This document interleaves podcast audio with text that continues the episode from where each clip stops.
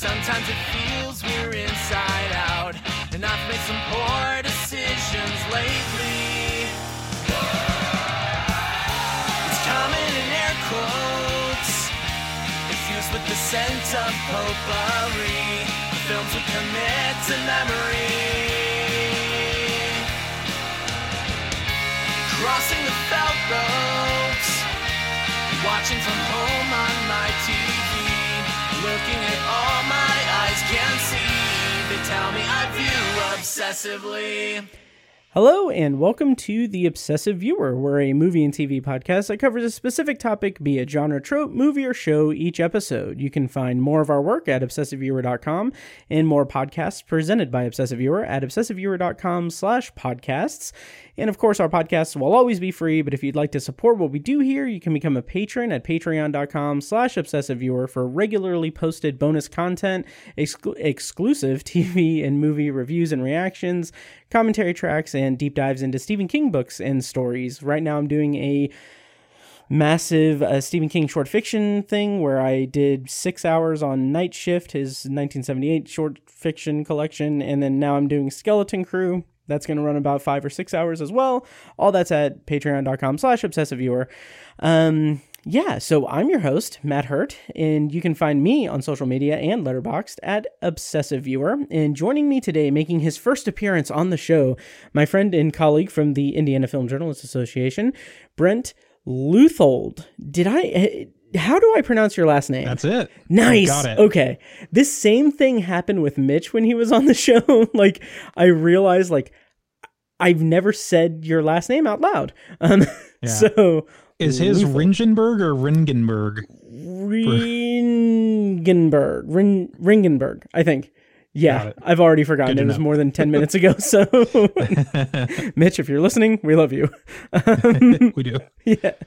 So, Brent, you are a uh, uh, you you are a podcaster yourself and a film critic in uh, an undisclosed location in northeastern Indiana. Um, how are you doing this evening? And uh, and yeah, how's it going? It's going great. Uh, yeah, thank you so much for for having me. This is awesome. Um, I, I do a little bit of podcasting. I, I do a podcast called Awake in the Dark that I started uh, in in 2018. Um, I kind of just have a lot of audio equipment, recording Mhm. equipment hanging around. Uh, so the podcasting thing isn't necessarily uh, wasn't and maybe even still isn't super uh, natural to me. It's a pretty bare bones podcast, but I, I, I do really love doing it. Um, Nice. basically just have kind of friends and family on and they just come in in the studio um i've i've gone out of state a few times but it's mainly just uh people here in uh undisclosed northeast indiana as you Yes. mentioned um so yeah I'll, I'll have people on um it's been it kind of varies i'll i'll do Mhm. like once a month and then i really what i started doing it i really wanted to do twice a month but Nice. uh, i know you do a lot more than that but uh but it's I try. but it's uh but it's been a lot of fun but uh Nice. yeah I, I joined uh the indiana film journalists association uh, a few years ago as well and uh, it's been a ton of fun getting to know you guys and uh, Oh, you and, and everybody else so uh so yeah i appreciate you having me on Oh yeah, I appreciate you being on, and uh, and yeah, I really like your show too. Like I feel like you're underselling it a little bit, but it's uh, it's a lot of fun when when an episode pops up. And uh, yeah, I almost Thank you. watched. Yeah, I almost watched in kind of preparation for this episode. Um, what was that movie that you and Aubrey reviewed? Voyeurs. Like last Oh, The year, Voyeurs? the Voyeurs, Mhm. yeah, because I felt like that's a little bit similar to Watcher, um, yes but I never got around to it. it. That was not a good movie, right? it was okay i mean it's funny we'll we'll talk about watcher you know, Yeah. i know later on but yeah voyeurs is almost the super campy version of watcher Okay, um where it's like it's just very pulpy and Mm. skinemaxy and like bunch of twists and stuff um nice. so yeah not a great movie but i mean it's if if if you're looking for that sort of a movie it definitely uh delivers but uh Nice. but yeah that it's it's pretty much a uh, rear window it's actually more Mhm. like disturbia i guess Okay. regardless uh Yeah. Yeah, that was one I think we we talked a little bit about at some point. I think it Hmm. was maybe last fall, something like that. That sounds about right. Yeah. Um, I don't know why it always just stuck out to me, but I never got around to seeing it, so I might Yeah. eventually. Yeah, that one's Um, on uh, yeah. that one's on Amazon Prime. Um, yeah, I think it made like a little bit of a splash. I think at, at the moment, but yeah, we, we pretty much just do on Wake in the Dark. It's really just one movie, um, and we kind of just dive in deep. I mean, Mhm. th- so that is is pretty similar to uh, Obsessive Viewer. Um, usually, kind of uh, just kind of talk through it or you know um, experience with it and and all those sort of things and usually towards the end uh, you know we'll talk about streaming stuff it's it's Mhm. it's mainly a movie podcast but I kind of as time went on when I was talking with people I was like I realizing like uh, you know especially if it's friends who maybe they don't see a lot of movies it's like well Mhm. what else have you been watching you Yeah. know so then it kind of turns into like oh well you know i've been watching this season of this and this Mhm. new mini series is on and sort of that so i kind of rolled it rolled that into it too and it also gave me kind of an outlet to talk about shows that you know i watch that i watch with aubrey here and Yeah. everything and uh because i don't write about those i, I also I, Mhm. my main thing is I, I write for um publication in undisclosed northeast indiana uh, called what's up Mhm. um, I do weekly reviews there that are that are written. It's a it's a free magazine. They're all Mhm. online as well. Um, so it, anyway, that the, the podcast is kind of fun for that too, and it's it's just different format and all that. So Yeah. Well, I hope you do more because I love podcasting and I really enjoy uh, your your work in the podcast realm and writing as well. So yeah. thank you. I Yeah. really appreciate that. And again, you can find Brent's work at awakeinthedark.com. And uh, where can we find you on social media? So it's I should have just like all at once done like just all of these sites. I But like I basically it's uh, on Facebook. I'm Awake in the Dark reviews. On Mhm. Twitter, I'm AITD reviews because I couldn't get even Awake. I think Awake in the Dark reviews was like too long of a Twitter Oh, handle. That some kind sounds of right. Weird, stupid thing. Um, but uh, if you go to awakeinthedark.com, Mhm. that's uh, will kind of get you everywhere. I'm also on Nice. Letterboxd as well, Mhm. and I think I'm checking now. Letterboxd is just Awake in the Dark, Mhm. so Nice. technically all my social handles are different. yeah. but if you go to awakeinthedark.com, it's it's kind of all there. That has my w- written reviews, um, the podcasts, and it also has contributions I do. Uh, I write to um, on Midwest Film Journal, Mhm. uh, which I've been doing more recently over Mhm. the past couple of years. Nice. Awesome. Um yeah, I kind of ran into a similar sort of thing in terms of social media and everything when I started Obsessive Viewer because for whatever reason I um like I made the Facebook page The Obsessive Viewer and the URL is obsessiveviewer.com. The social media is Obsessive Viewer across the board, but Facebook is The Obsessive Viewer. I can't get rid of the the and it drives me a little bit the insane. So yeah, I think for personal pages you can change it, but I think Mhm. for for like quote you know capital P pages you Yeah. can't. Yep.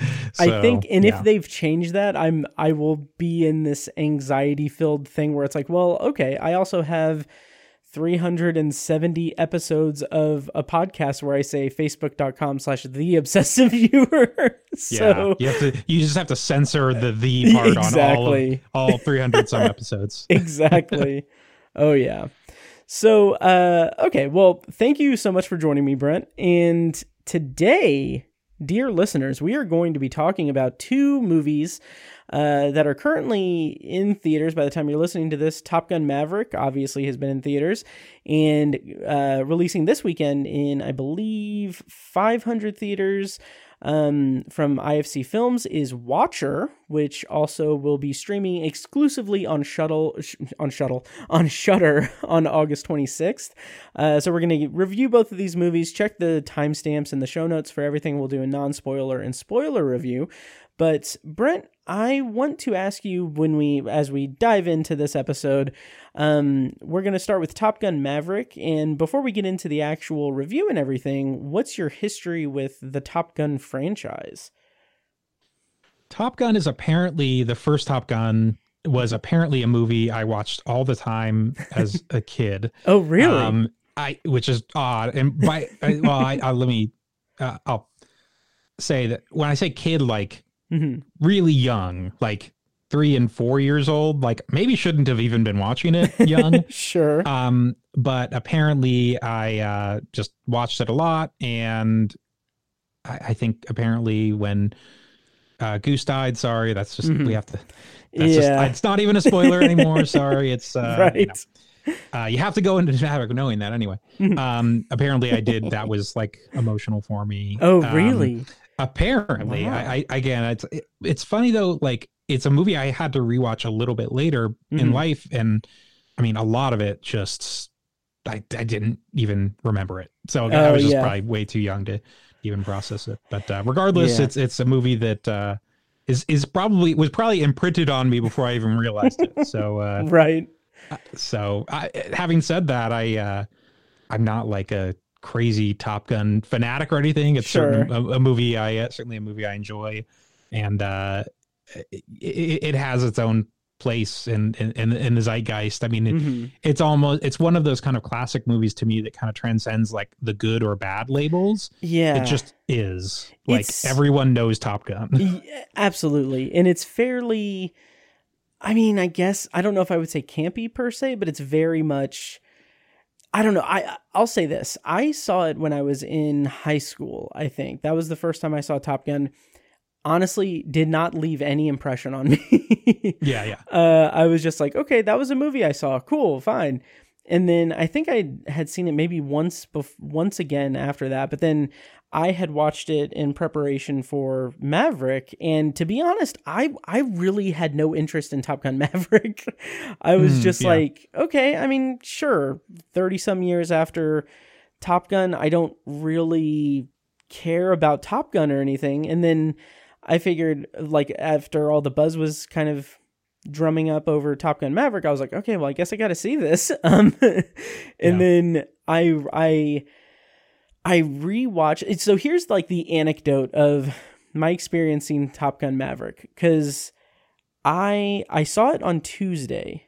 Yes, Tuesday night, and I I basically that morning I woke up at like three forty five and could not fall back asleep for just Oh, just man. yeah, it was horrible. And then like I was like, okay, well, I guess I'm up. So I got up, I went to work, worked the whole day, came home, and I was like, the the only time I could really make time to go see Top Gun Maverick was at 9:15 p.m.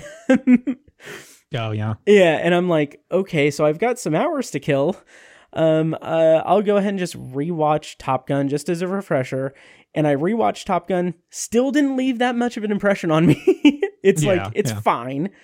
And Right. then and then I went to see Top Gun Maverick at like 9:15 and then I'm like by all accounts I should have been exhausted. I should have been fighting sleep. I should have been fighting to hold my attention. Like I should have been doing that whole dance in the theater where I'm like nodding off, but my Mm-hmm. eyes were glued to the freaking screen the entire time. Yeah. yeah, which That's an we'll endorsement. talk about There that. Oh yeah, I was just like I came out of the theater. I was like, oh my god, okay, cool, yeah, all right. Top Gun Maverick's awesome. Top Gun Maverick. You don't have to sleep for 16 hours before. exactly. you can be awake for 16 hours before. yes, exactly. um. So yeah. So let's dive into our review of Top Gun Maverick. Then, are, are you are you ready to go? Yes, I certainly am. Um, yeah, this is one that I I was fortunate to see a little earlier than I tend to get to see movies. I saw Mhm. this on Tuesday the 24th, so Nice. that's basically 3 days before the um, you know, the regular opening. I Mhm. believe uh, you know, our critic friends in, Mm-hmm. in Indy, they have the screening I think on the day before that. It's like me only Yeah. seeing it a day after them is like I'm doing great. like I'm happy with that yeah. um but uh, Not- yeah I, I saw it at a uh, one of the amc's quote unquote early access screenings Yes. we did get uh, an imax um version of it which is great Mhm. um because sometimes the early access it's like you get one time and you have to be there Yep. and you know it's it's like kind of like a, a critic screening really Yep. screening really but uh but it was a full theater um Nice. and uh you know they don't advertise them super well amc Mhm. doesn't so you kind of don't know like if people are going to be at the early access screenings i've been to Yeah. some that are like and of course it depends on the movie and the Sure. timing like what you know if it's an afternoon one Some- i've been like lego movie 2 and Mhm. it's like eh, it was like half full you know Yeah. or whatever because they had it at like you know 3 p.m Mhm. but this was one like I, the word had kind of gotten out Oh, and yeah. everything so uh so that that's definitely that was cool but um nice. but yeah i uh i had a blast with it i was kind of like you i, I wasn't so as even as much as i've seen i saw top gun when i was a kid or whatever um I, I you know this was one that got delayed a few times this was obviously like one of the kind of bigger victims of covid and the Mhm. pandemic and everything they had the whole um you know tom cruise rant that was leaked or you Yeah. know maybe intentionally leaked or who knows Was that for this um, or for Mission Impossible? it was for Top Gun Maverick, I believe. Oh, okay. But but they must have been shooting them relatively close to one another. Um, but uh, you know, so there was that kind of that whole saga, and it, it had just been one of those. And of course, you know, Tom Cruise, you know, he, he did not want this to go to streaming. Mhm. At that point, I mean, Paramount Plus has really risen in the past couple of years, but Yeah. that uh, when they were originally intention, uh, intending on releasing this movie, Paramount didn't really even have that big of a streaming platform to even release it on. Oh, right. They do now, but it's not going to happen because Tom Cruise Tom wanted Cruise. it to play in theaters. uh, because Tom Cruise, yeah. Yep. So anyway, regardless, you know, it, it makes sense, and I, I think anyone who sees this will understand, and I think people who don't see it will understand. I mean, this is absolutely a, a movie that um, that needs the big screen, deserves the big screen. Um, sound too, you know, Yeah. definitely. Um, oh yeah. really really kicks in. So, uh, yeah, I, I I didn't have necessarily super high expectations. I you know I legacy sequels are not always really my thing. I'm kind of hit or miss with them. Um, but I think this is one that really does it right. I Mm-hmm. think in certain ways that I'm sure we'll talk about certain kind of hallmarks of what these movies do in terms of you know kind of bringing you back and yet introducing hopefully new hopefully introducing new stuff Yeah. and uh so I, I think it's good on that level, and uh, Mm-hmm. yeah, it's just a great time at the movies. So Nice. And so you did get to see it in IMAX then, right? yeah, yeah, Okay. I saw it. Yeah, in uh, in IMAX, full crowd, and got to see it early. I mean, you know, it doesn't Sweet. Really kind of a trifecta. I guess. Yeah. I saw it in Dolby and I don't know, I like I kind of get I think it comes down to the seats really cuz like Hmm. IMAX is probably the better version to see it in because it's just so massive and everything. But the IMAX seats in in AMC theaters are just the old fashioned seats and I'm I've been spoiled my ass has been spoiled by the reclining seats. oh, okay. Yeah. And so Dolby has kind of been my go to. And I really like it obviously accentuated the sound and everything. So it was just a really kick ass experience in Dolby. But it's a movie that I might go back and see in um IMAX, uh just just to see it in the theater again. Um just because it was just so so awesome. Um yeah. And we can get into the actual nitty gritty of it. Um I do want to read the uh, plot summary that's on IMDb that's just it's like it, this is one of the mo- more bizarre kind of plot summaries on IMDb that I've seen for a movie. um, here we go. After more than 30 years of service as one of the Navy's top aviators, Pete Mitchell is where he belongs, pushing the envelope as a courageous test pilot and dodging the advancement in rank that would ground him. And that's it. that's all the plot summary on IMDb. Um, Wow. kind of don't weird. even say that his nickname is or his call sign is Maverick. Nope. nope. I mean, I know it's in the title of the Yeah. movie, but it would be good to connect those dots and the yeah yeah but uh but so one of the let, let's get into it so and we're not going to spoil it until we go into our spoiler section of course and we'll play a clip from the trailer when we do that but check the show notes if you want to skip around all that stuff but the thing that immediately just kind of blew me away is the fact that the the story is so so much more it's it's so much more engaging than the first movie. The first movie Yes. is this competitive ego kind of thing with this competition to be Top Gun and everything. And then right from really the beginning of Maverick, you realize like, oh, there he's being brought back to train pilots specifically for a mission that is specifically like extraordinarily difficult and dangerous and like just the stakes alone are super high and really like that tension really kind of permeates through the whole movie and kept me awake. So that was great. Um, So there you go. Yeah. Yeah, I, I totally agree with you. And yeah, stakes is a, is a great word. I mean, you're Mm-hmm. right that the, the narrative really it sets up those stakes. I mean, it, it pays it off. I, I would Mm-hmm. say comparatively, the first Top Gun is you know is iconic or good or however whatever you want to say for that movie. I mean, Sure. comparatively, there almost isn't a plot in that No. movie Oh, compared no. to Top Gun Maverick because yeah, this is a movie that sets up situations and characters in a way that the first Top Gun feels like it doesn't need to. No. Where Tony Scott just felt like he was like, you know, you got good looking actors and you got Yeah. you, know, you got the the scenes and you got the sunsets and Yeah. kind of good. Again, not slagging on Tony Scott or that movie, Right. but it, but again, comparatively, it's yeah, this is a, a tighter run ship in terms of yeah, the story. Absolutely. And one of the big parts of it that I also really enjoyed was the new characters, the obviously the fresh crop of pilots. I thought that they were phenomenal. I think that Glenn Powell has been getting a lot of um not buzz really, but like he's been getting a lot of like people have people have celebrated his his acting in this movie. And I like I am uh as the as the as Gen Z says, I'm here for it.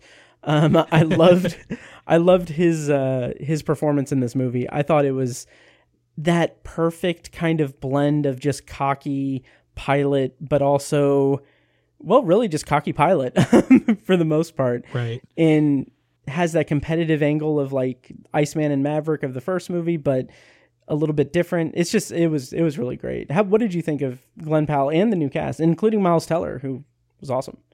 Yeah, absolutely. Yeah, I, I think that that Glenn Powell's yeah Hangman character. I think there there definitely are some parallels to Iceman that I kind of felt. Um, I, I don't know that he necessarily is. He's not like a dead ringer for Val Kilmer or anything, but there's certain things just about not even necessarily his looks, but just his persona. Obviously, he's he's very Yeah, uh, very cocky, very sure of himself. Um, you know, in the first scene, he's you know playing billiards and he's doing all the you know behind the back stuff, and you know the you know he's uh, you know basically teaching everyone else to play billiards, even though they didn't ask him to do that.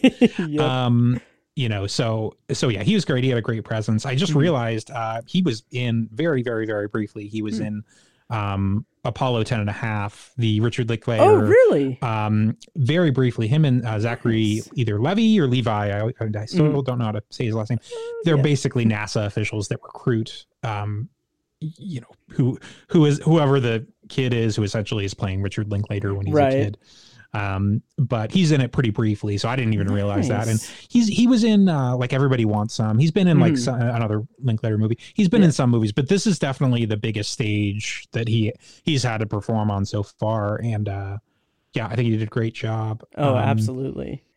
Yeah miles teller was uh was solid i think Mm-hmm. can we reveal the thing about his character or is that spoiler I Yeah, would I'm- say yes. We can go ahead and yeah, yeah. We can we can go ahead and reveal uh, who he is.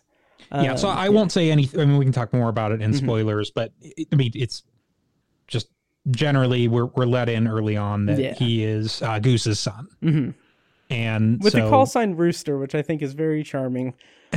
Rooster, yeah i i did like that Mhm. um and yet he's not and yet he's not the cockiest one so No, i think that's no. sort of sort of interesting um but yeah it's i i thought he was great as well um I, I think it's i think it's the kind of casts that I could see them doing a doing a spinoff. I mean, I really Yeah. could, especially if it's you know done this way with Mhm. The realistic test fighting. I mean, the crazy thing is, I mean, you, you almost, I mean, if you're Miles Teller or Glenn Powell or these other actors, you're like, I did all this training for this movie. Like, I have probably they have a bunch of licenses to whatever fly all these F-18s or whatever they're flying. You're probably almost like, I want to do it again. Yeah. You know? Let's franchise this for sure. exactly, exactly. So, and Yeah. it would it wouldn't surprise me um, Mm. if they do, but and and and if they do, um, I I I would at this point, I before I would have been like, ah, like I don't want to see that. That's that's not going to be good. Yeah. Now I'd be like, yeah, I'll see it. Yeah. Oh, absolutely. Oh, yeah. And um, and yeah, and just the again the fact that they really seem to take care of the story in this in this installment. Like it's night and day from the first movie for me. it, it's yeah, I just would agree. It's just insane. 'Cause- And I I had this thought like while the movie was playing, I was like, wait, so they're they're training to participate to to be the best so that they can participate in this insanely difficult mission that they may like it is more likely that they not everyone is going to survive um Right. whereas in the first movie it's like oh they're competing to be top gun. Like it just seems like They're dogfighting with like um um I'm sorry, is it is it MIGs? M M I G? migs yeah. Yeah, which are I'm, and I'm there's a bunch of acronyms I probably could have looked up before this, but regardless, you know, they're they're they're dogfighting with these, you know, sort of anonymous fighter jets, and yeah. and it's cool, and, and there is a certain amount of anonymity, which we'll talk about with Maverick as well in terms of Mhm. who the enemy is and all of that. But yeah yeah, regardless, again, yeah, it's just this sort of free floating, you know, Iceman saying Mhm. like, "You're never gonna beat me," and Maverick's like, "Just you wait." Like, I mean, Yeah. that is re- essentially what that movie comes down. oh to. absolutely oh yeah Um, so you know, with some tragedy peppered in, and yeah um, but it's it's mainly a lot of sweaty dudes Yeah. staring each other down. I Oh, mean, yeah. it's it's what a lot of that movie is. hmm Um, so yeah, I, I was uh, like like you, I was surprised even just in the first like 15 minutes. I was I was just kind of almost shocked, like like oh yeah, this this is going to be not just a cash in, not just a Yeah. you know getting people be in the seats because of the IP. hmm It's no, we're actually going to do this, and I was actually surprised a little bit too. Because I rewatched the first one as well, and hmm uh, the uh, I think the evening before, um, basically last Monday, twenty third, or whatever, and uh, you know, of course, was taken as I am every time watching it with just how impressively um, homoerotic it is throughout. I mean, Yeah. every it's like this. I mean, it's. I mean, just you can say about movies. You know, every time you watch it, you you kind of see something different. I spot something that is so just had to be intentionally gay in not even the subtext just the actual text in that movie. Um it's like something new every time. So yeah. that has to be said.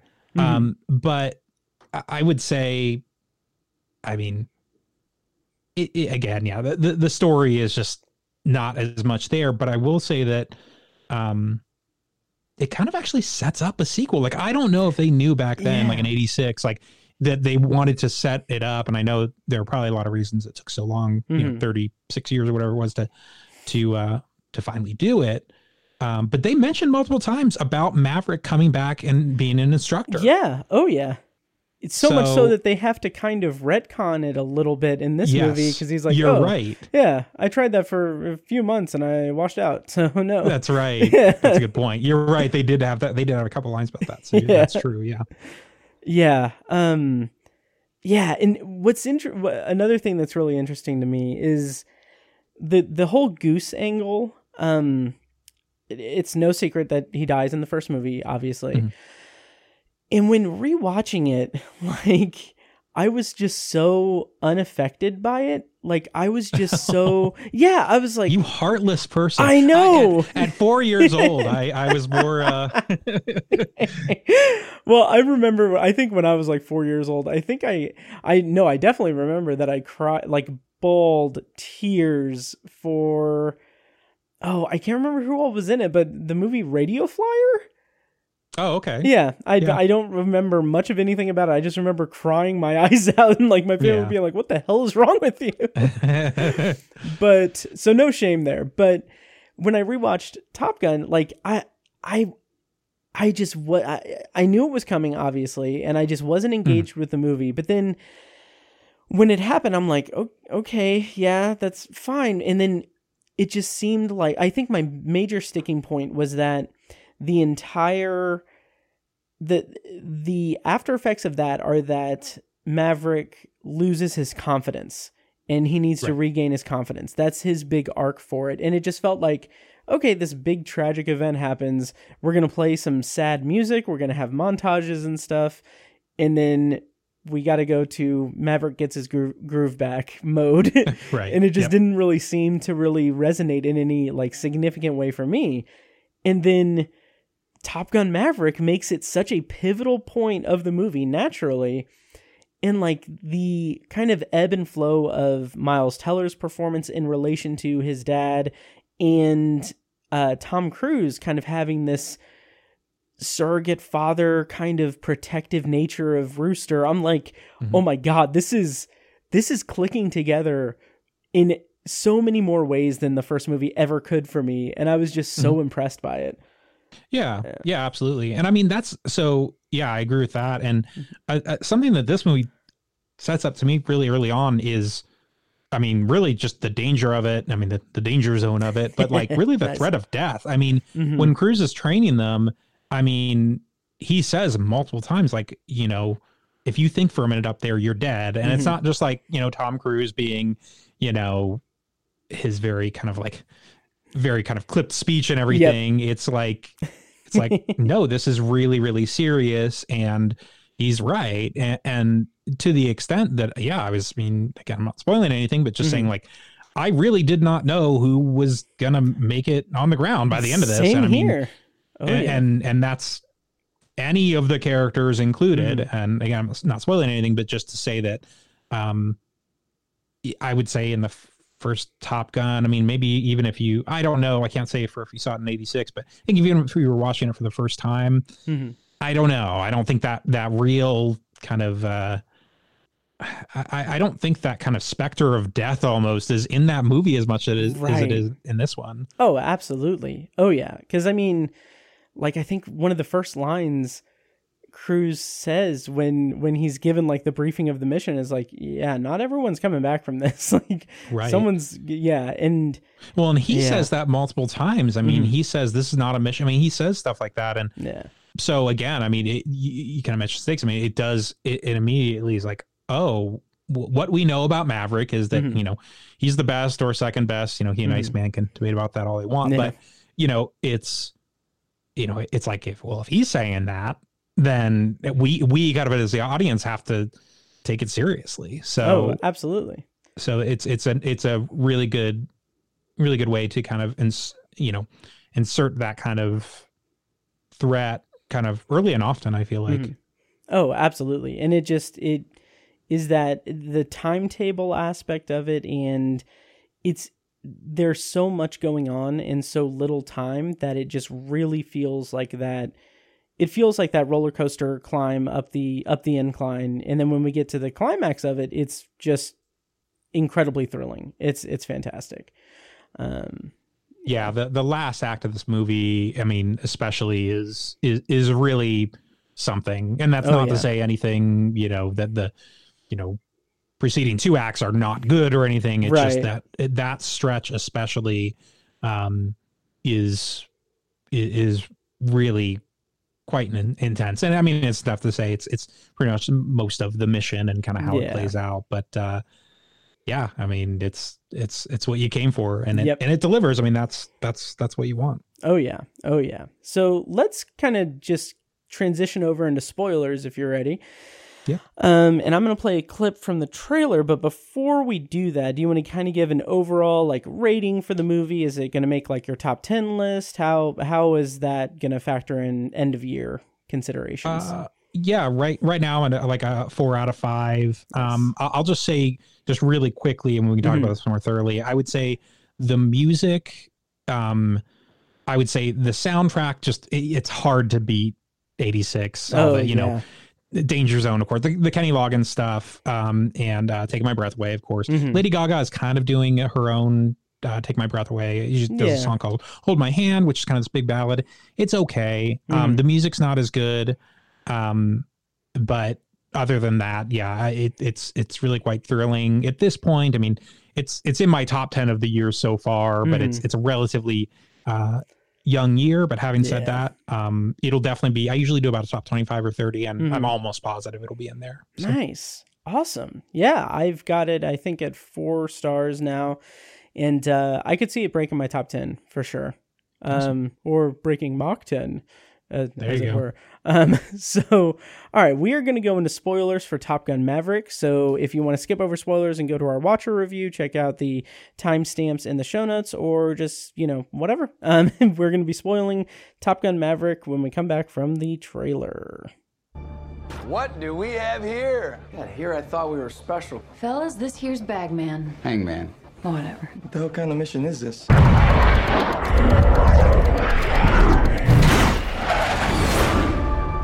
Here is the best there is. Who the hell are they gonna get to teach us?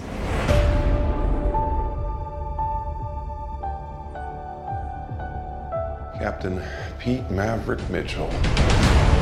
Let me be perfectly blunt. You are not my first choice. You are here at the request of Admiral Kazansky, aka Iceman. He seems to think that you have something left to offer the Navy. What that is, I can't imagine. So, spoilers on for Top Gun, Top Gun, Top Gun Maverick. Um, we're going to be spoiling the movie. Brent, where would you like to begin with spoilers?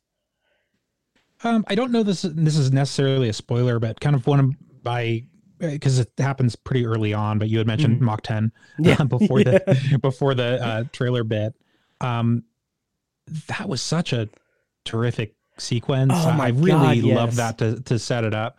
Um, so basically, you know, Maverick is supposed to be doing this uh, this this uh, test run of this Black Star um, supersonic jet. Basically, it's supposed to go to Mach nine and Mach nine, and I think it gets canceled. And Ed Harris is the admiral who's Mhm. who's overseeing that, and he says, "Well, you know," and he said they were supposed to go to Mach ten or something. Regardless, he is to go to at least Mach nine. He's supposed to go to Mach ten. Kind of all this stuff, and Yeah. of course, it's you know he just kind of keeps pushing things further and further Mhm. but uh of course it's just a great scene and such a great way to reintroduce us to this character and Mm-hmm. you know or as a reminder of like oh yeah this is the guy that just keeps pushing and pushing and Yep. like will be insubordinate and will go past all reason you know even just to um you know make history or Yep. go go really fast in airplane um so so that was great for that reason but also visually at, at a certain point it kind of recalls there's these like kind of blurring in lines and i I mentioned in my review totally reminded me of the jupiter and beyond the infinite sequence from Yep. 2001 a space odyssey um, Absolutely. which tom cruise um the oscars after 9-11 which would have been 2002 some january or february whenever they had them Mhm. he did the opening speech and he had Oh. mentioned you know i mean he is like a you know i i, I joked in our message i'm going off on a tangent but i Mhm. joke in our, our um uh, chat that we have Mhm. that uh I personally cope with the upsetting fact that Tom Cruise is a Scientologist by telling myself that his true religion is cinema Mhm. and his church is the theater. Yep. Um, and that was kind of what his speech was about. You know, Wow. like, can, you know, what do we do as entertainers? You know, Mhm. does it matter anymore and those sort of things? And it was such a perfect, Cameron Crowe wrote that speech, the Oh, speech that, nice. that Tom Cruise gave. But in that speech, he had mentioned 2001 A Space Odyssey. and Oh, he saw it when he was a kid. And he said, I knew I wanted to be an astronaut. And that sort of those two things, visual, the visual of that Black Star sequence in, in Maverick, and then him saying that kind of came together to me. And I'm like, he's just the guy who never gave up on his dreams. Yeah. That's, what he is. So awesome. Um, so so all that to me was uh was really great. Mhm. And uh and then the scene right after with Ed Harris is, you know, like Mhm. the end is inevitable and talking about drone tech and um you know, and he raging against the dying of the light and all that stuff. Mhm. And uh it's it's just a really I mean, as you mentioned, it, it just immediately out the gate, it's just like, okay, so they're actually like they're gonna do characters and Yeah. like dialogue, quite frankly, that I mean means something. I feel like I'm Yeah. slagging on the original Top Gun too much, but I mean that's Eh. kind of when it's up to this kind of level of craft Mhm. and every, you know from dialogue to direction and all those sort of things, you, you kind of have to say it. oh, absolutely. And and Top Gun, the first one, like I said, it's fine. It's it's fine, but this really is a whole nother level. And I found it really interesting too that like in addition to it just being almost a completely different beast, it also just pays so much homage to the first one. Um even like the opening sequence is like is is it starts with that exact same opening thing uh, the title card thing, um, which when I rewatched the first Top Gun, uh, I had no like one of my favorite video game franchises is Mass Effect. I had no Hmm. idea that Mass Effect's like opening they like I don't know if you've played it, but like the opening Mm-hmm. of Mass Effect is is a riff on that opening of Top Gun, like the Oh, okay. the title thing, and it's like exactly like uh the Mass Effect things has like the pe- the um it was the biggest achievement or biggest discovery in human history. This the species of the galaxy call it uh call it and then Mass Effect, and it's the exact same as Top Gun. But anyway, Right. um, so they redo that in this one, and then even the opening credits with the dr- with the uh, with the aircraft carrier footage is very Tony Scott, very much in in in line with that, and I just love the way that it it does pay that homage, but holy crap, everything else is just so so uh such a jump forward um and everything and I, between like this movie and the Mission Impossible franchise and the Mission Impossible Dead Reckoning Part 1 trailer um Hey, right. I I don't know if there is someone who is more committed to blockbuster filmmaking than Tom Cruise and it shows so much. It's it's it's really kind of astounding.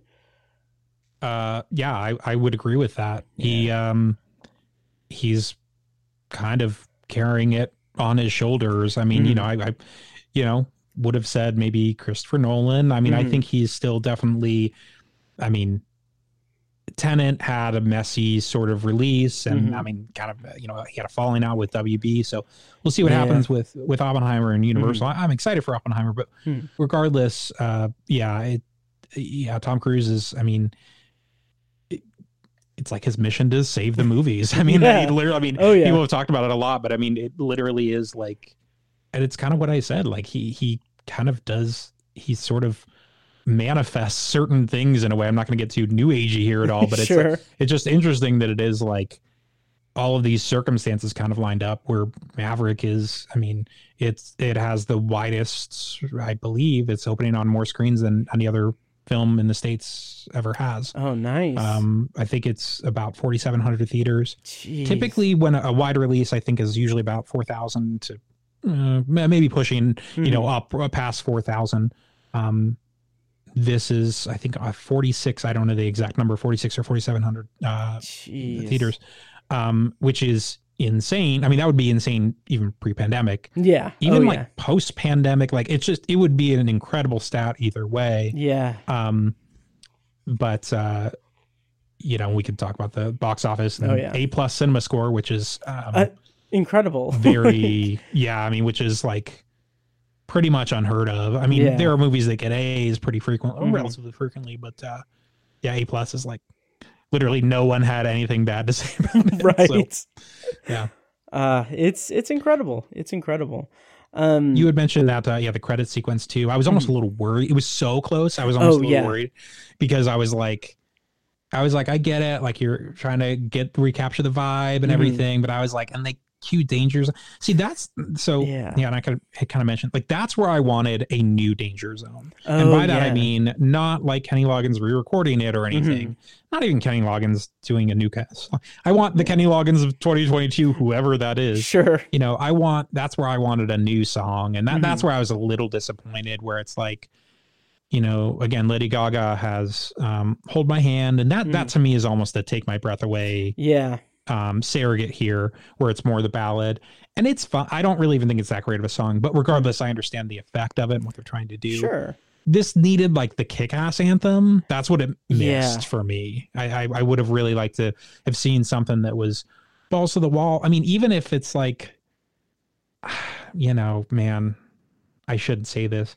Like imagine dragons. Like i don't Sure. like them but i'm just saying like even if it's like a I don't know. Even if it's a, a band that I wouldn't necessarily like, I would Mhm. I'd maybe at least appreciate it for what they were trying to do with it in this Yeah. movie.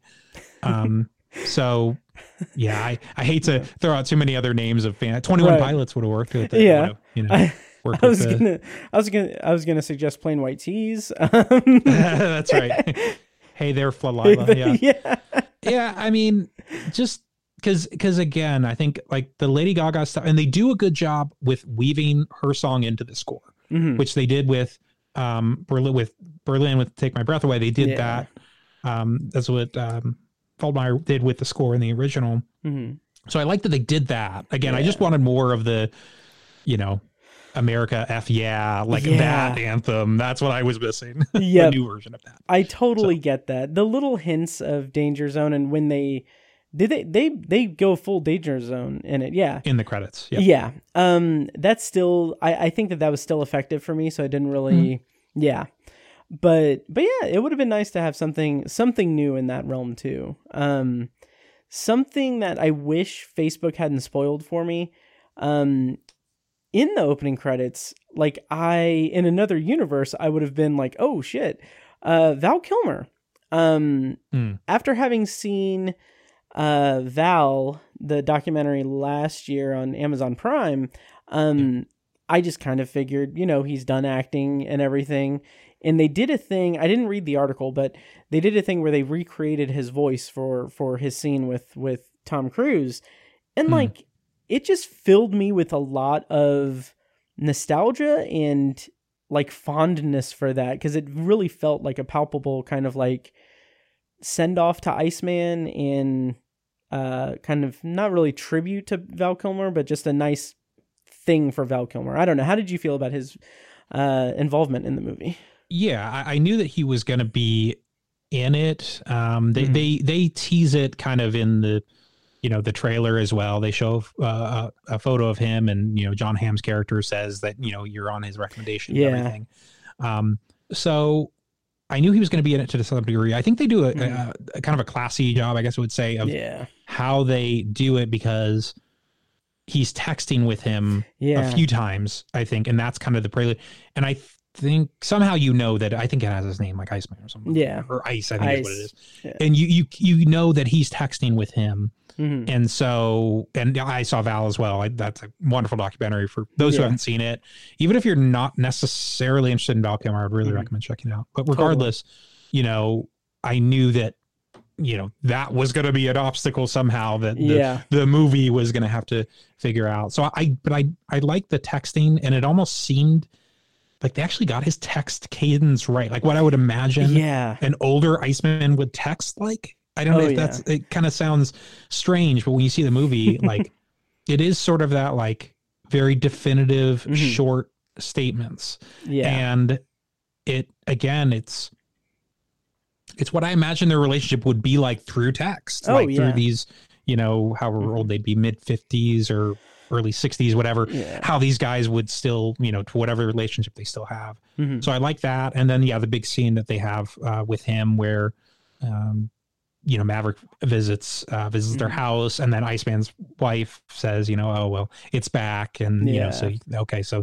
you know, the, so that's kind of how they're dealing with the, the throat cancer aspect of Val Yeah. uh, you know, real life, and then they do some, um, you know, basically kind of texting, kind of face to face texting Yeah. almost. Um, and then yeah, there is of course the moment where they have they Mhm. share some lines that they uh they yeah recreated through AI somehow they Okay. they got words that um kind of like what they did with um with Roger Ebert in Life Oh, Itself yeah. that documentary Mhm. where basically they had such a huge catalog of his spoken word from his his show you know from math movies and all of that Mhm. uh, they're essentially able to to to kind of build it back To up. So anyway, all to say, I I thought it was well done. It, it's a Yeah. tough thing. It's a tough decision to say, Mhm. you know, let's get him back, even knowing that we're going to have to really write this, you know, kind of write some things around it. But uh, Yeah. it, it was a special moment. I would agree with you. Yeah, I it, definitely, definitely. Um, and it also helps that, like, that also helps the Maverick character a lot because Tom Cruise is kind of uh, he's he's very much a movie star. Mhm.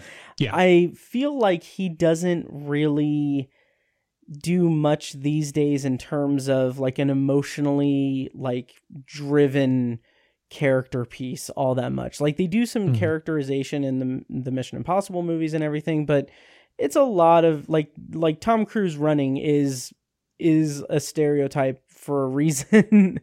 um and here I think that they did a good job of of not not necessarily humanizing Maverick, but making him a like giving him something that he sh- like showing that kind of uh anxiety of him putting young pilots into harm's way, namely the struggle of him, you know, putting Rooster into a potentially deadly situation and how that does how that affects him. And I think that that was done really really well. Um yeah, yeah.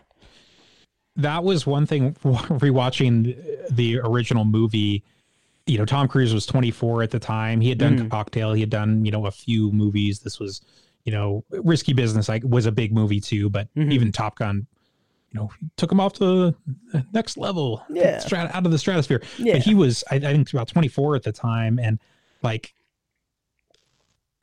look the signs that he would be a movie star are certainly in that movie Yeah. the signs that he would be a great actor aren't. Right. I'm just like, Yep. like, look, it, it's, I mean, again, in the way that Top Gun is iconic, it's kind of an iconic role, hmm but like, especially that section that you mentioned where like he loses Goose and he's kind of like lost his confidence. Yeah. That's just this, that's, a, that's like a chain of scenes where I'm just like, oh man, like he, he had a way to go. And I mean, of course, he's like, he has delivered great performances. I Oh, would yeah. say he's definitely, obviously, a good actor now. Oh yeah.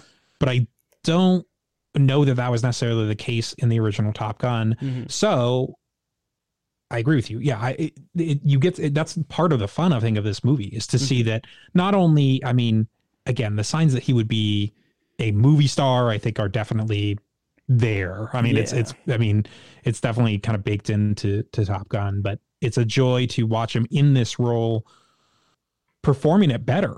Mhm. I mean, it's it's kind of a Oh, yeah. rare thing that you'll see that. I'm trying to think in how many other legacy, you know, legacy sequels. Maybe like Sylvester Stallone in the Creed movies. Oh, I mean, yeah. because there's so much time, you could maybe argue that maybe he's giving a better performance as Rocky, even though it's not, of course, the physical performance that the earlier ones. are. Um, but it's almost like he's lived with the character for longer. Yeah. So Yeah, that's a good that's a good comparison. Like that I I didn't really think about that um all that much, but yeah, yeah, absolutely.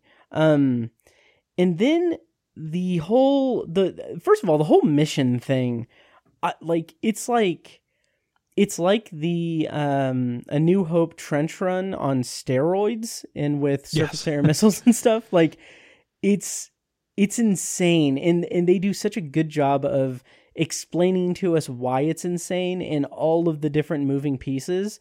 Um yeah i i don't know. I just i really loved that. And then the moment where uh where it's like oh oh well maverick's gonna do it. Um like it felt like it felt kind of and not i'm not saying that this is the case or anything but it just felt like it felt like Tom Cruise was like, "Well, I'm the star of the movie, so my character is going to do this." like, right, obviously, and faster. Yeah, he does it in 215 when at Oh, that yeah. point they're supposed to do it in 230. yeah, Um, that that is that is like one of the one of my favorite sequences Mhm. as well when Oh, like yeah. you're you know they, they again and again it's like they do the work they they set up all of you know they they tell you what needs to be done you don't have to know anything about flying or planes right, just have to know that g's are scary and the Mhm. higher that that goes the more it presses on your face and you you're closer to passing out. Yep, um you know but they set all of that up and so you understand how insane of a mission this is. Yeah, and then they say it can't be done in 230 and then you know it's you know watch me do it in 215 Yeah. So uh, that's i mean and just watching them whip around. I mean i i've seen some behind the scenes stuff on this really after the fact hmm and I still like it.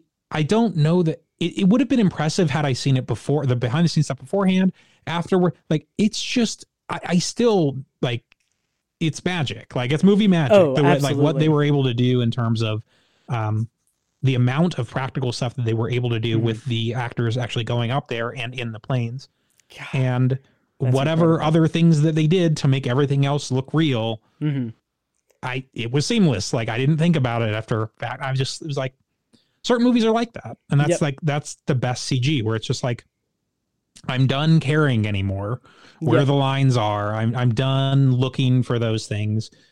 You know, you as you know, stunt people or, you know, action choreography, whatever, you have taken that. I mean, it, you know, it's suspension of disbelief. That's all it is, oh, really. And it's a, you know, it's basically like they've kind of earned their stripes in, in terms of, you know, it's like, okay, yep. they they did it. It's real. oh, know. absolutely. The there's there's really there's no line there. Like it, it's right. it's something that I I couldn't even pick it. I didn't want to pick it apart or anything, and that's I. It's such a great kind of uh, nod to the movie, really. Um, let's talk about Jennifer Connelly for a second, um, because they did not get Kelly uh, McGillis. McGillis, yeah. McGillis, yes. Um, back they just kind of put in Jennifer Connelly as the as a as a former love interest of of Maverick, and yeah, that that worked okay. Like I got the it gave us the cliff notes of their relationship. I just felt like it was a little bit if there was a part of the movie that was kind of subpar for me, I feel like there could have been a little bit more development there. But how do you feel about that entire subplot? I, yeah, I think it was fine. I, I think it served the movie fine. I, I think again, that's kind of where you get into the legacy sequel stuff, where it's like, Mhm. well, we're not going to stray too much from the original movie because you know the uh, the take my breath away silhouette, you know, uh, sex Yeah. scene, which uh, again, and I don't want to belabor this point. In the original Top Gun, I mean, it's an iconic scene, whatever, you know, Mhm. and the silhouette and everything. Somehow, it, I know this is a scene between a man and a woman and two straight people, and it's somehow still kind of gay. I just don't understand how they did it. But regardless, putting all that, put all that um, that there there's not really a, a scene quite that steamy in this one between Mhm. them. There is sort of there's a you know a romantic scene. yeah. They kind of talk during a lot of it, which is very nice. Oh yeah. Um, so I, I kind of actually like that detail where it's more, it's kind of in a way almost more mature sort Mm-hmm. of like romance uh, between them in terms of, but but yeah, in terms, I mean, we've kind of nothing. I don't say nothing, but I mean the setup of it and everything, the kind of old flame and Yeah. you know her being that like the bar owner and that sort of thing. Yeah, I mean it, it's stuff we've seen before. Oh, I, I thought it served the movie fine. I, I think I think she does a good job with it, and I think they have good good chemistry as well, which is which is certainly important. Um, I think Kelly McGillis basically said she's like, I'm just like I don't. Certain people they didn't get back for Maverick, and I I think I Mhm. read a quote from her. She was like, I look my age, so I Oh, don't want to be in this movie. You Oh, know, wow. Tom Cruise does not look his age. I mean, No, obviously no, no, playing shirtless football it's on the beach the with power of all these other- Scientology. Um, it certainly is. Uh, so she's yeah, so she's not level clear or whatever. So she she basically was like, you know, I think she was. I mean, she didn't say this. I'm putting words in her mouth, but she's like, I don't really see myself in this universe anymore. Like, it doesn't really Um, make sense for, yeah. um, you know. So it, it I think again, it, it serves the movie. There's kind of a cute sequence with this stuff with her daughter, Mhm. where she kind of catches the two of them and sort of. The, I I really think like the comic that. relief stuff there, it, it, Yeah. it, it works. Oh, um, yeah. I think it's the kind of crowd pleasing stuff that you kind of put in a movie. Mm-hmm. Um, yeah, I was kind of take it leave it for me, but I, I didn't. Yeah, it didn't bother me either. Yeah, it certainly didn't take my breath away, but uh, it certainly held my hand. I guess I don't know, um, but um, And and Lady Gaga, like I, I want to say, like I mean, you know, A Star Is Born. She Mhm. wrote, uh, wrote or co-wrote pretty much all of the the songs for that Yeah. movie. And I mean, you know, I've heard my wife sing um, "Shallow" on stage dozens of times now. Mm-hmm. nice. So we're we're we're a big fan of, of of that song, big fans of that song, and um, always remember us this way. And uh, it, it- it's that's that's definitely a movie where you know I don't know. To me, I think she put more of. I think she spent more time, a lot more time on the music. I think it's enough to say. Where I think it was this was like, hey, Lady Gaga, want to write a song for us? It's a Yep. it's a major blockbuster, and she's like, yeah, it's fine. I Yeah, have some, sure. I have some like B material from my last album. You know, it's just yeah, it, that's kind of the level that it was for me. I was I was a little disappointed when I heard the single before the movie, okay, um, yeah. knowing that they were probably gonna you know weave it into the the score and those sort of things. But uh, yeah, so yeah, I was I was kind of disappointed in that. I was talking with a friend and like, you know, I don't think there's really anything necessarily wrong with the score. I think it's pretty, Uh, quite frankly, like blockbuster. I believe it's the the same um I believe it's the same composer that uh, Lorne Balfe. I don't know exactly how to say his name, Hmm. um, but he did Ambulance. Um, you know, and Oh, okay. he's done other, you know, other kind of like actiony movies. Mhm. So again, like not slagging on the the score by any means, Yeah. but it's just like it's more kind of. I was I was talking with a friend and I was like, I wonder if someone like Ludwig Göransson or something Oh yeah. could like really tap into that like 80s sort of like oh man. you know like hair metal aesthetic and like just do something new with it Dang. That yeah, I think he would have nailed it for sure. just someone eh, yeah i don't know I, again they got the berlin stuff the best they could with lady gaga's song but i don't know they they needed that like memorial day barbecue butt rock that we all put on ironically and then unironically you know like that, that's Absolutely. that's like just like some sort of ripper there and that, Mhm. that's that's yeah so so yeah Yeah, I agree with you there. Um, as far as, and we can kind of wind down in the review and everything, but I want to talk about the mission itself, and not only the mission, but like when when Maverick goes down, and then um when so the way that it the way that it goes, Maverick goes down, he's attacked by a helicopter, Rooster saves him, crashes, and then the two of them like bicker and everything, and then like that I was all for and everything. And I like I was thinking like I wonder how much longer this movie is. Like like this is the movie's over. yeah yeah And then like when they when they're looking at the at the airfield and they they see the plane and I'm like, "Oh my god, they're going to fly." They're they're going to fly. It's like it's going to be like Maverick and Goose. Like, "Oh my god." like yeah that just kind of just blew my mind a little bit and i think that that's where smartly the movie really really takes all of the emotional like context into account and really reaches that kind of emotional crux in the dogfight moment with with them in the plane. And i just even though like you know that glenn powell's going to come and save the day because they're really telegraphing that so hard right right. it still was an absolute just like you said crowd pleaser moment. So how'd you feel about the, the big climax of the movie?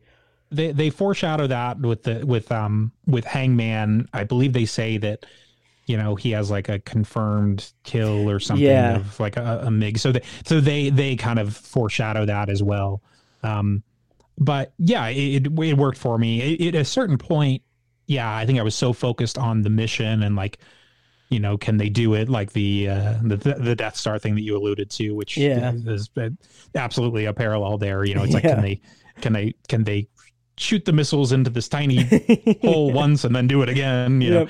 know um so so i was i was focused on you know are they going to do that you know at a certain point and then yeah you know when Ma- maverick gets shot down you know somehow he's going to have to get saved and yeah it did kind of keep going but in a way that yeah i, I sort of yeah like i i was i wasn't really thinking about the next scene. I mean that's really the best thing you can say about kind of an action climax in the third act like that that i was just kind of like and now what? You know? Yep. Um but yeah it, it it worked for me i think of course they set it up with rooster where somehow these guys are um going to be flying together and you know somehow they're they're going to have each other's backs and have to resolve their differences and and, Yeah. and those sort of things. Um that they bombed the airfield that they have to take off from is a, is just like an, another kind of mission impossible sort of obstacle absolutely. uh, absolutely that was that was like all right well Yep. you know it doesn't really matter that they bombed it because they're gonna No. have to take off so yeah uh it's it's great i i really i really love this movie yeah uh, i mean it's it's a lot of fun and and I, you know we kind of mentioned mission kind of said mission a number of times Mm. uh christopher mcquarrie was one of the three credited writers on here Yeah.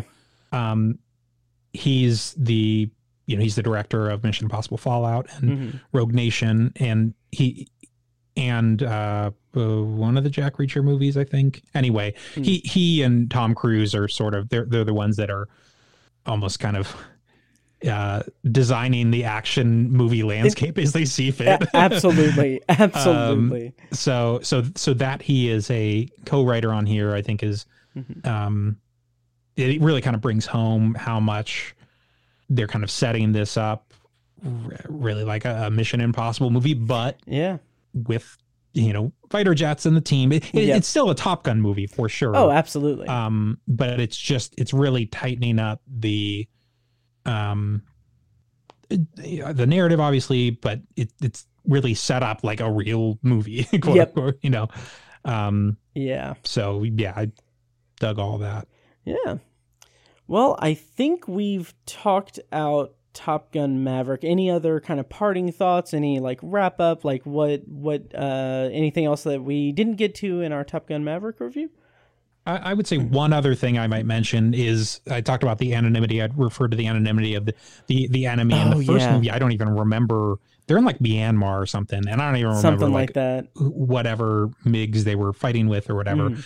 Um, in this movie, it's so funny how detailed they are about the mission, and yet they are very like they very much dance around like where this is. Yep. Um, I'm sure there's think pieces out there about Mhm. probably not even think pieces, probably tweets Yeah. about you know like what this you know place really is or whatever. Mhm. They set it up like like Russia. I mean, it's basically Yeah. in sort of a permafrost sort of location. They talk Mhm. about uranium enrichment, so yeah, Yeah. kind of it's like sort of a Middle East, Russia, Siberia Yeah. kind of hybrid.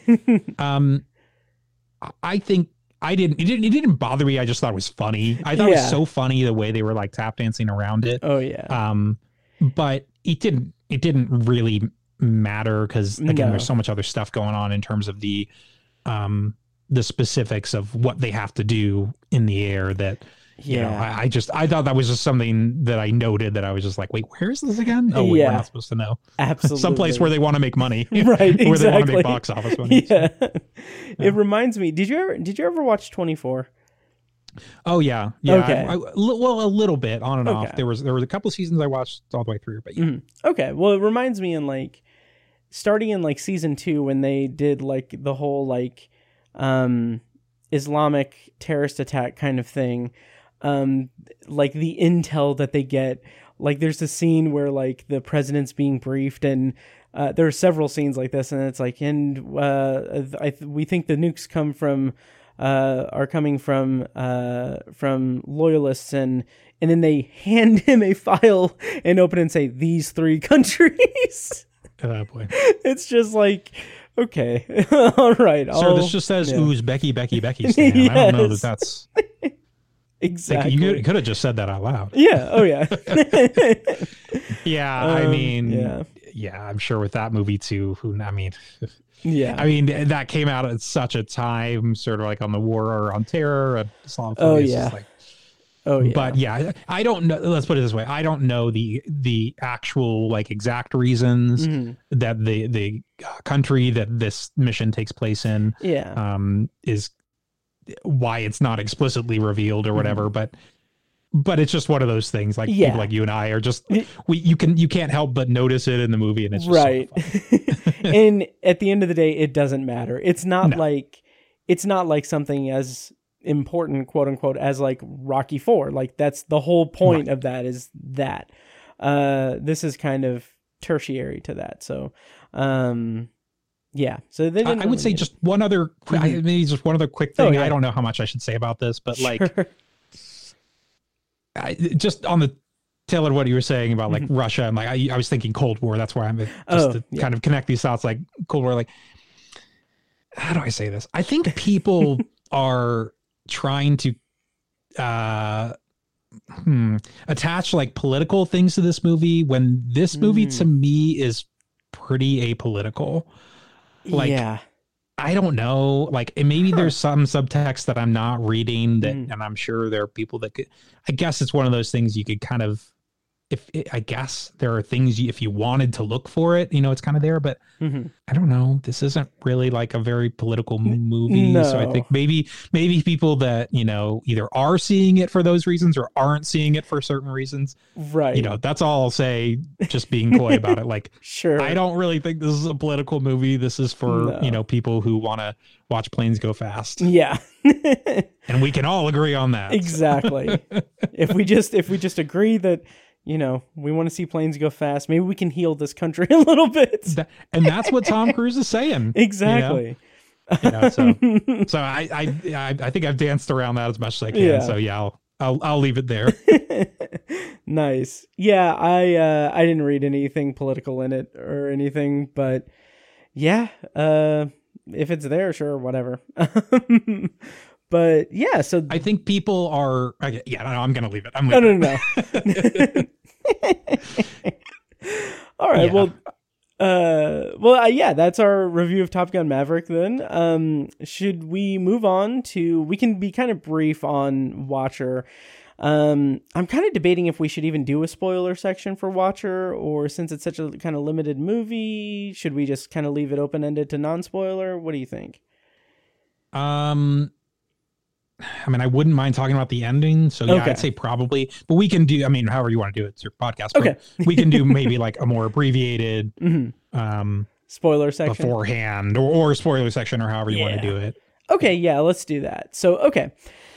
All right, so that's our review of Top Gun Maverick. Now we're going to uh, review Watcher, which um, it was at the 2022 Sundance Film Festival and also at 2022 South by Southwest.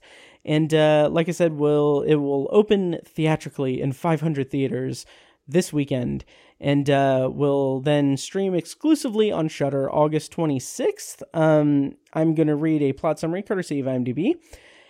Uh, okay, I almost read the Top Gun Maverick one. So, uh, Don't read that one again. yeah. It's not good. no. uh, okay. So, Watcher, I'm just kind of discreetly bringing this up here. Okay. Uh, Watcher. As a serial killer stalks the city, Julia, a young actress who just moved to town with her husband, notices a mysterious stranger watching her from across the street. Uh, Watcher stars Maika Monroe, who you may know from It Follows, uh, Karl Glusman uh, and Burn Gorman, and uh, directed by Chloe Okuno. Um, so this is um, this is an interesting movie. Um, Brent, what did you think in kind of broad terms about about Watcher, and we can kind of discuss it a little bit. I, I thought it was fine. This is basically a psychological thriller, uh, sort of stalker, voyeuristic sort of movie. It's from the perspective of of Maika Monroe, so she is basically it's the sort of classic. You know, is there really someone stalking me? Is there is it the killer that's you know on the streets of Bucharest where this takes Mhm. place, or you know, am I crazy? You know, basically Yeah. that sort of um that sort of you know gamut that you sort of see in the in these thrillers and I, I guess my problem with the movie is it doesn't really go too much deeper than that Right. and it, it, to me it's it's sort of a movie that plays with that line in terms of you know what could be and what you know what isn't and you know those sort of things it kind of spins its wheels for a while and leads up to really like the last 15 minutes which you know i'm not going to spoil here but Mhm. um you know there is sort of resolution to the story but i kind of look back on the whole experience and i was just like well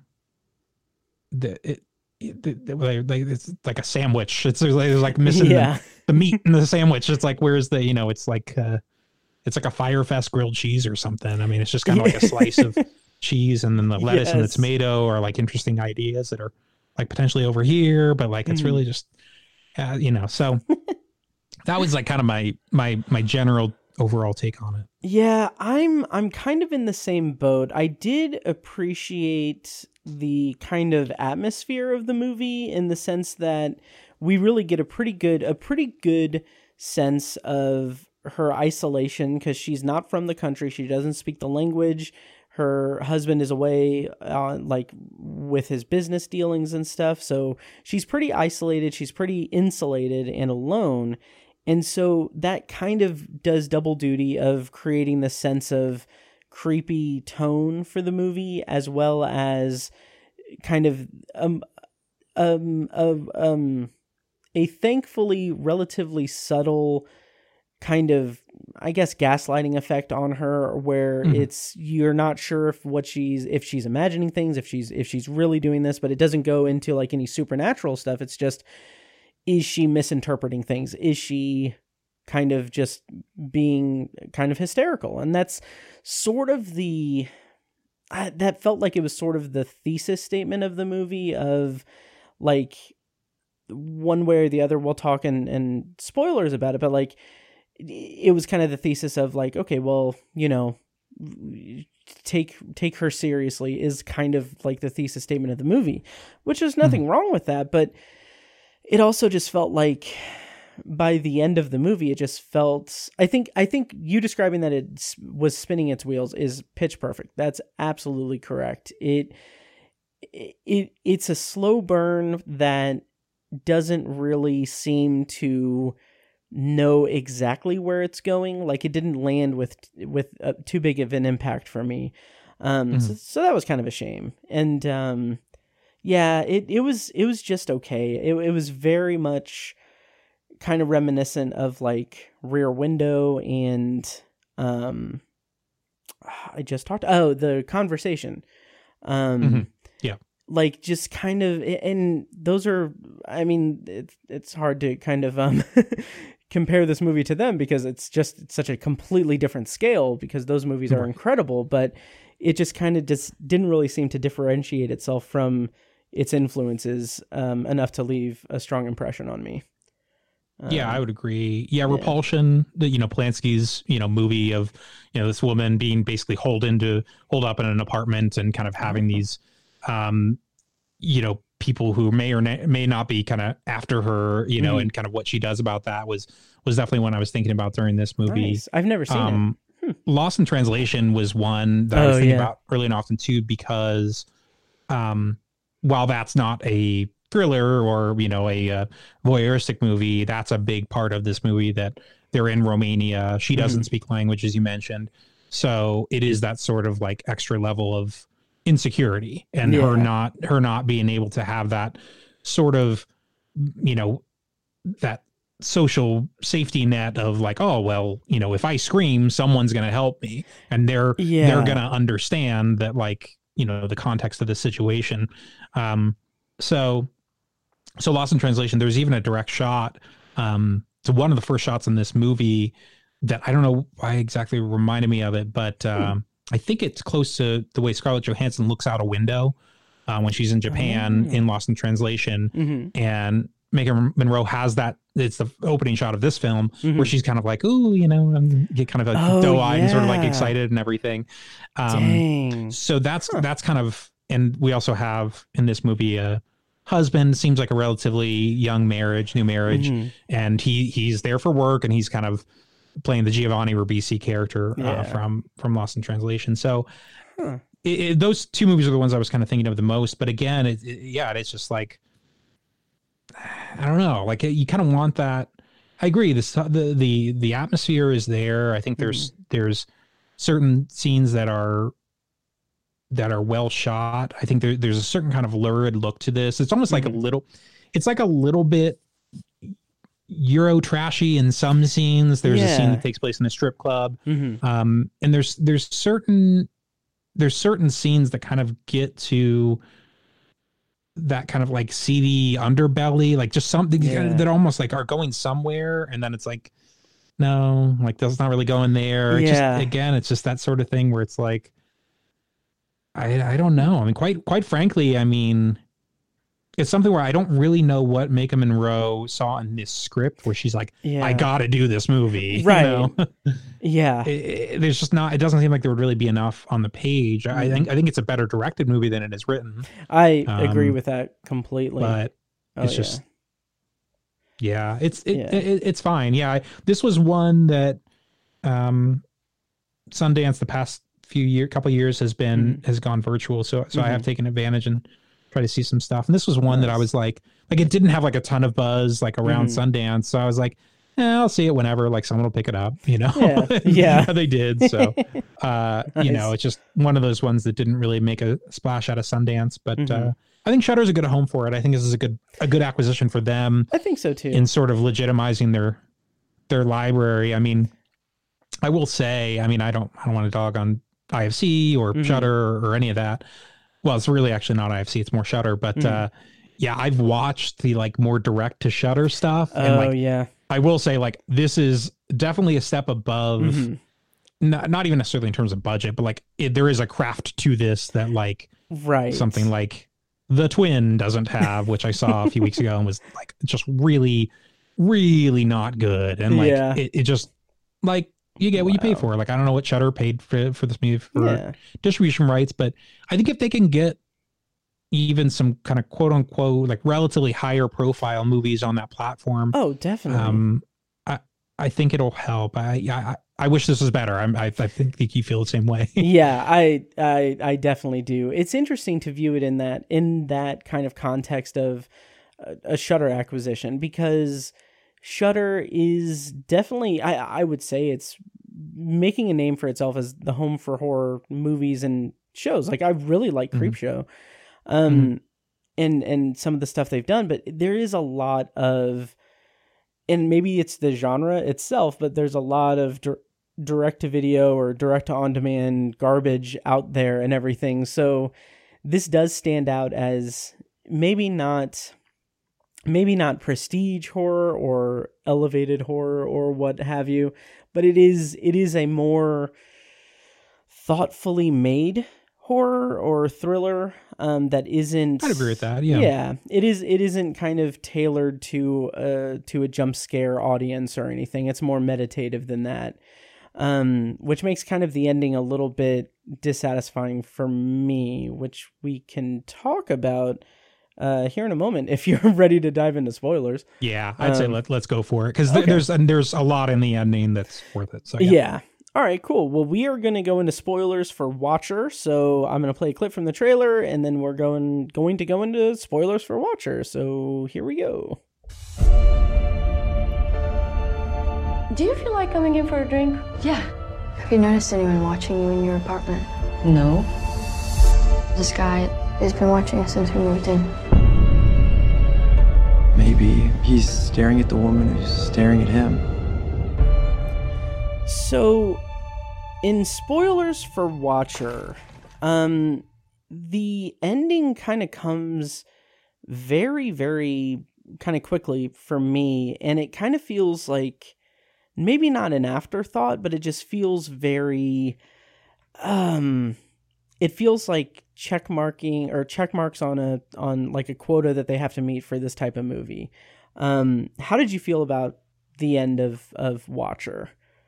I mean, I, I think by the time we got to the end, I was like, well, you know, there's basically only two things. Either, Mm. you know, he's the the uh, Burn Gorman's character either is the serial killer, you know, and she's in deep crap, and you Mhm. know, hopefully she can get out of whatever encounter they have inevitably, uh, you know, alive.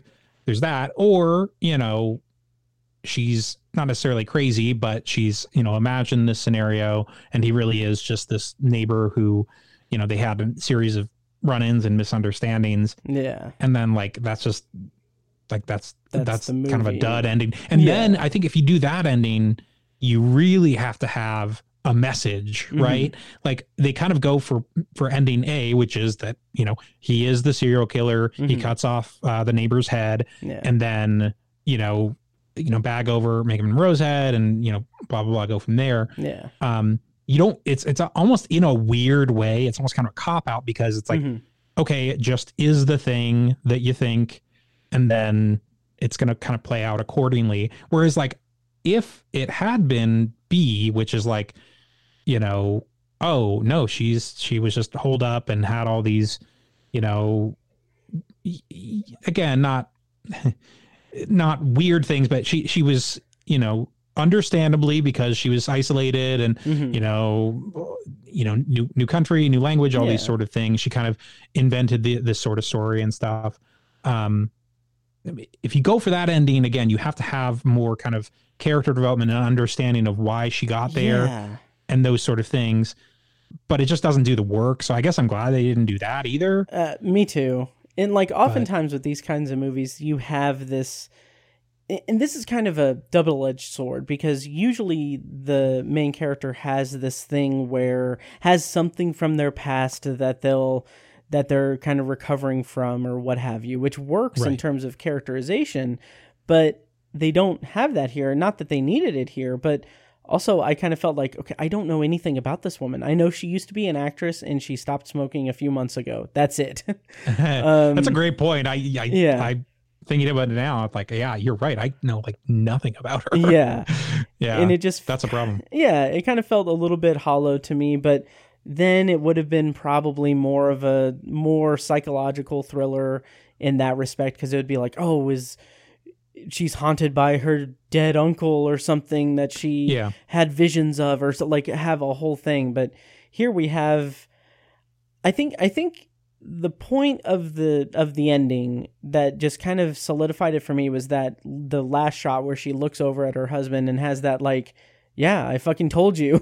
Right, look. Yeah. and like i i enjoy that. I like it. I just don't think the movie did enough to really hammer that point down all that much and i say that having watched a movie where her neighbor's head gets cut off so Right. i don't know Yeah, that's yeah, I agree. I think that last shot is very much an I told you so look. yeah And it is almost it's to her husband, you know, Francis. But, you know, you could see it as a fourth wall break. Like, yeah you know, I I mean, you know, you could unpack it and say it's a believe all women uh, Mm-hmm. Yeah. thing. And I think given the past few days of whatever, right something that may or may not have been going on. I, I Mhm. think, I mean, if you, I think if you wanted to kind of tease that out, I guess there's there's a certain message there, but yeah I don't know. I, I mean, let's put it this way: by that by that last shot, I was like trying to find some some kind of. Oh, interesting yeah. subtext and like a message, and that was like the best I could come up with. That like, yeah oh, it's a it's like a believe all women thing, and like Right. okay, like, but it's like, you know, it's very I don't know. It's like that's like the best I could come up with. Yeah, it's just it's just hollow. It's a little hollow. Like I'd be all for that messaging and everything. I'd be Sure. all for that that kind of theme, but it just felt like it needed something more to substantiate that or to really make it land a, a lot better, but it just didn't Yeah, really if have that is the messaging, I don't Yeah. think it's earned. No, no. like it's just not definitely earned because it's there's not I don't want to say nothing, but there's really very little else in the movie that Yeah. has that really cares about that. No, absolutely. Yeah. So it's it's just kind of uh I don't know, it's a little it's a little lackluster. I did appreciate the well I was I was tolerant of the somewhat not subverting but the the um I don't know the the little tiny twist it does on the Chekhov's gun thing where Hmm. like you know uh, like I'm like okay well she's gonna get the gun and kill him and that's gonna be the big uh, thing and then he slices her throat and Yeah. she's like bleeding out I'm like oh okay maybe not oh but hey But like yeah that's my pro. So like, and that so we're, we're talking like a lot conceptually about the ending, but like, just like more, you know, substantively, like she get. I mean, basically, her phone goes off. Francis hears Mm-hmm. it from across. the So like, so the killer knows that that the husband's going to come next door Mhm. into Irina's apartment. You know, and so yeah, he cuts, and I I don't know if your jugular's on the left or right. He I- cut her on yeah. the on the left whatever it was, whichever one it was, she bled a lot. yeah And like, oh yeah and, and immediately, and then is crawling, you know, to get the gun, which is, Mhm. you know, as we would suspect. yeah So he basically just wait, waits for her to bleed out. He lies on the floor with her while, I mean, I, I assumed that she was going to die. Like, I just assumed that, that he was watching her final moments with her and just watching her bleed out. mm-hmm And so the way that it's shown is Francis leave, or I'm sorry, yeah, the, the killer leaves, and then Mhm. Francis sees him, and it's like, oh well, he's obviously gonna like try to stop him or whatever. But before that can even happen, yeah, the, the Yeah. door uh, flies open and Maika Monroe's character Julia, uh, yeah, shoots the guy twice, and uh, I, I just like look in terms of the Mhm. ending or whatever like you know her her kind of having you know the final girl kind of winning or whatever uh you know it, it, it's fine but again like i can't really square that with what had happened the previous five minutes like Yeah. I, I do not think she would be strong enough to oh no, not only definitely not. like get to the drawer, get the gun, make Mhm. sure it had bullets. She's never shot a gun that we know of. Um, and then stand up, you know, get there in time when he had like when the door was open. It's like all this Yeah. stuff. I mean, almost to the degree that it almost seemed like a fantasy sequence. Oh, absolutely. Oh yeah. And another thing that I kind of another kind of read that I had on the end or I don't know if this was intentional or not, but that and this also felt just very if this was the intention I felt like this is this is unearned, but um the moment where they're staring at each other as she's bleeding out and they're kind of like symmetrical I kind of felt like, oh, they're the movie showing that they're both lonely people and they're both yeah, but the, there's a symmetry to isolated. them. sure. Yeah. yeah. and I was just like, okay, that's that's fine, but it just didn't it didn't really it didn't land for me. Yeah. Yeah, like this is like I would say we mentioned the voyeurs. Like Mm-hmm. the voyeurs, I would say is almost like I don't know that it would say like I would say it's a better movie than this. I'd say like grade wise they'd be Mhm. about the same. Okay. But the voyeurs is, is not a boring movie. Mhm. I think this is this is a movie that is definitely dull in parts.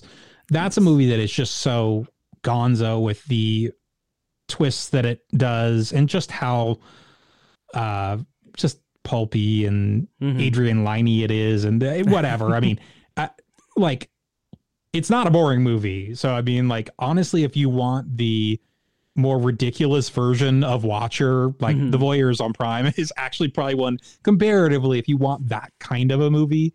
Um, nice. uh, you know, I'm not going to tell you that. Uh, you know, it, this is this Watcher is way more staid and quiet, you know, Mm-hmm. than than that movie. But uh, but anyway, it's just uh, it, it's funny. I was thinking about that movie too um, while I was watching this. Nice. So yeah. Nice. So, uh, Watcher opens theatrically June 3rd. I don't think we really have much else to say about it. Um, yeah. Uh, yeah. Any parting thoughts on Watcher? Yeah, I mean, I, I, I think, I think the potential's there. I, I, I think Maika Monroe's a fine actress, and you know, the kind of one-two punch of It Follows and The Guest. Yeah. I think, it, I think honestly, it's something where.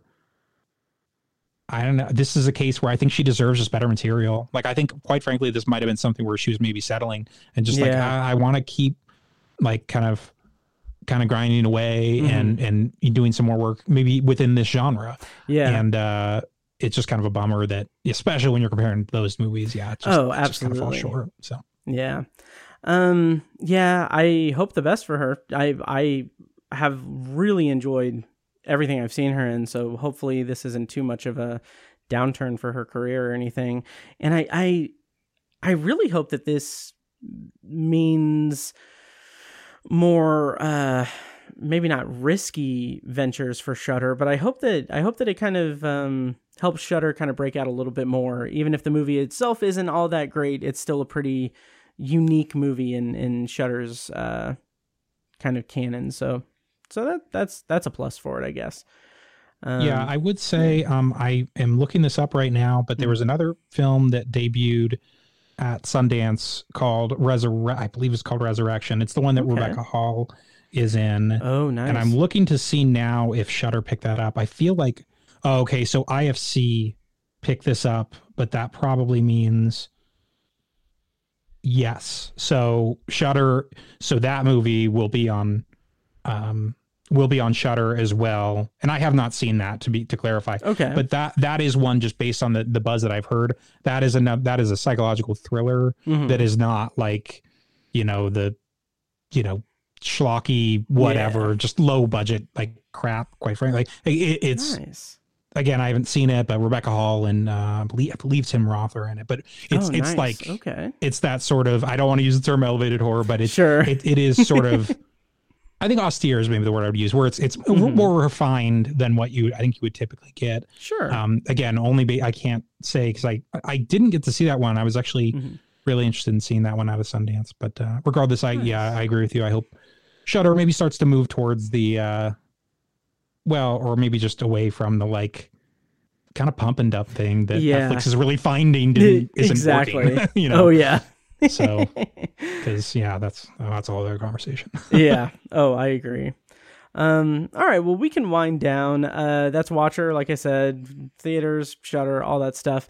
Um Brent, thank you so much for joining me. Um of course. usually we end with a potpourri section, but we're running a little bit long and I don't really want to keep you too long. But if you would mind recommending like one movie that has come out this year that you want people to see, uh what what is like the top spot for you right now?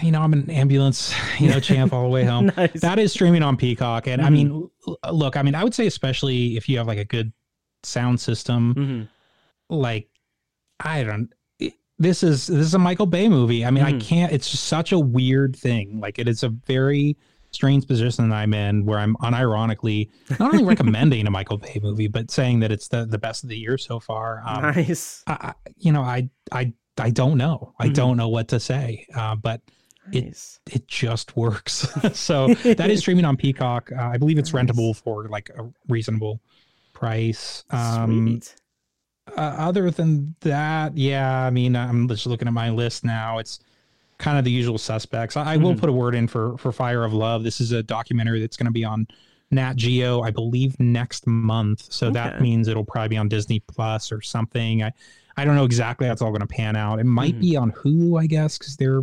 Okay. I think it would be Disney Plus, but yeah. it'll be under that umbrella somewhere because Mhm. it's Nat Geo. Um, yeah.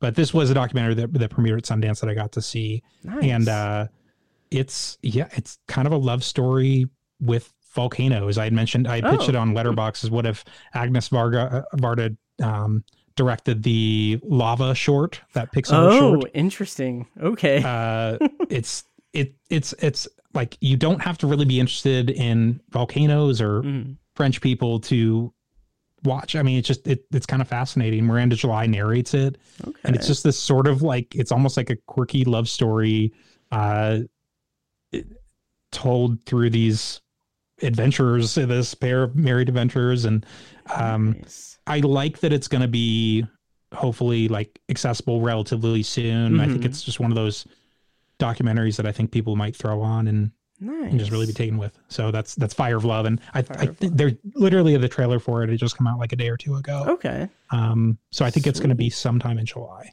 Nice. I will keep my eye out on that. All right. Cool. Well, thank you again for joining me. And why don't you go ahead and uh, tell people where they can find you on the internets and find your work and everything. And uh, yeah.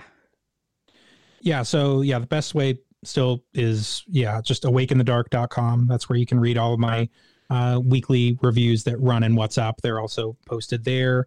Um, I'm on Facebook. That is Awake in the Dark Reviews. Twitter is AITD Reviews. And uh, I'm on Letterboxd. It's uh, Awake in the Dark. So Nice. that that should be all the places. Awesome. Ugh, my voice just cracked so terribly just then. Awesome.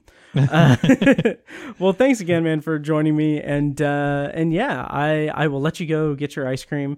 And um, yeah, Yeah. it's Zesto closes in yeah like 20 minutes. nice.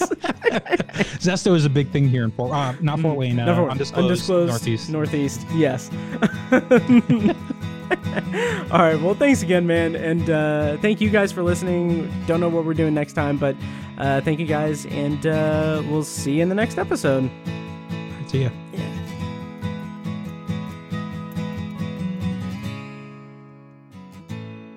And now, here's a short clip from our Patreon exclusive RSS feed. To hear the full clip and more exclusive Patreon content, go to patreon.com slash obsessiveviewer and become a patron at the minimum rate of $1 per month. Thank you and enjoy. Let's see. So, so yeah, and then there's some ch- changes around Hawkins. Most notably, not most notably, but there's several things that are notable. Um, what the kind of head cheerleader, um, character archetype person who I think this is her only her only appearance, her only episode. So it's an interesting introduction. She is being kind of haunted by monsters from the upside down. And we don't know the extent of it. We don't know what the deal is. We don't know exactly what it is. But she is being hunted or was because she is murdered um, horrifically um, in this in this episode. So yeah, so we've got that going on. We've got um, the group, the main group, um, you know, doing D and D while Lucas has joined the basketball team and wants to be kind of part of the popular crowd. And there's this whole conflict of um, if he is going to be at the game or play the final stage of their friends' uh, campaign uh, for D and D. Um, yeah, and and it's also you know he wants them to be at the game so that they can you know support him and be in the quote unquote cool group um, and everything. It's a, it's a really interesting kind of uh, storyline for for the show to explore because it's you know it's it's that old freaks and geeks thing. It's that old um, you know popularity and image personal image in high school um, that I think is just really really solid storytelling in general. Um, whenever it pops up and everything, um, I, it's something that I really like because it's something that's in my experience, it's pretty relatable. Um, it's a relatable kind of storyline or story structure and everything. Um, and I like it. I enjoy it. So I like seeing that. This podcast was edited and produced by Matt Hurt and presented by ObsessiveViewer.com. You can find links to all of our shows at ObsessiveViewer.com slash podcasts. For exclusive bonus content, including reviews, commentaries, and B-roll episodes, you can subscribe to our Patreon at patreon.com slash obsessiveviewer. Thank you so much for listening, and we'll see you in the next episode.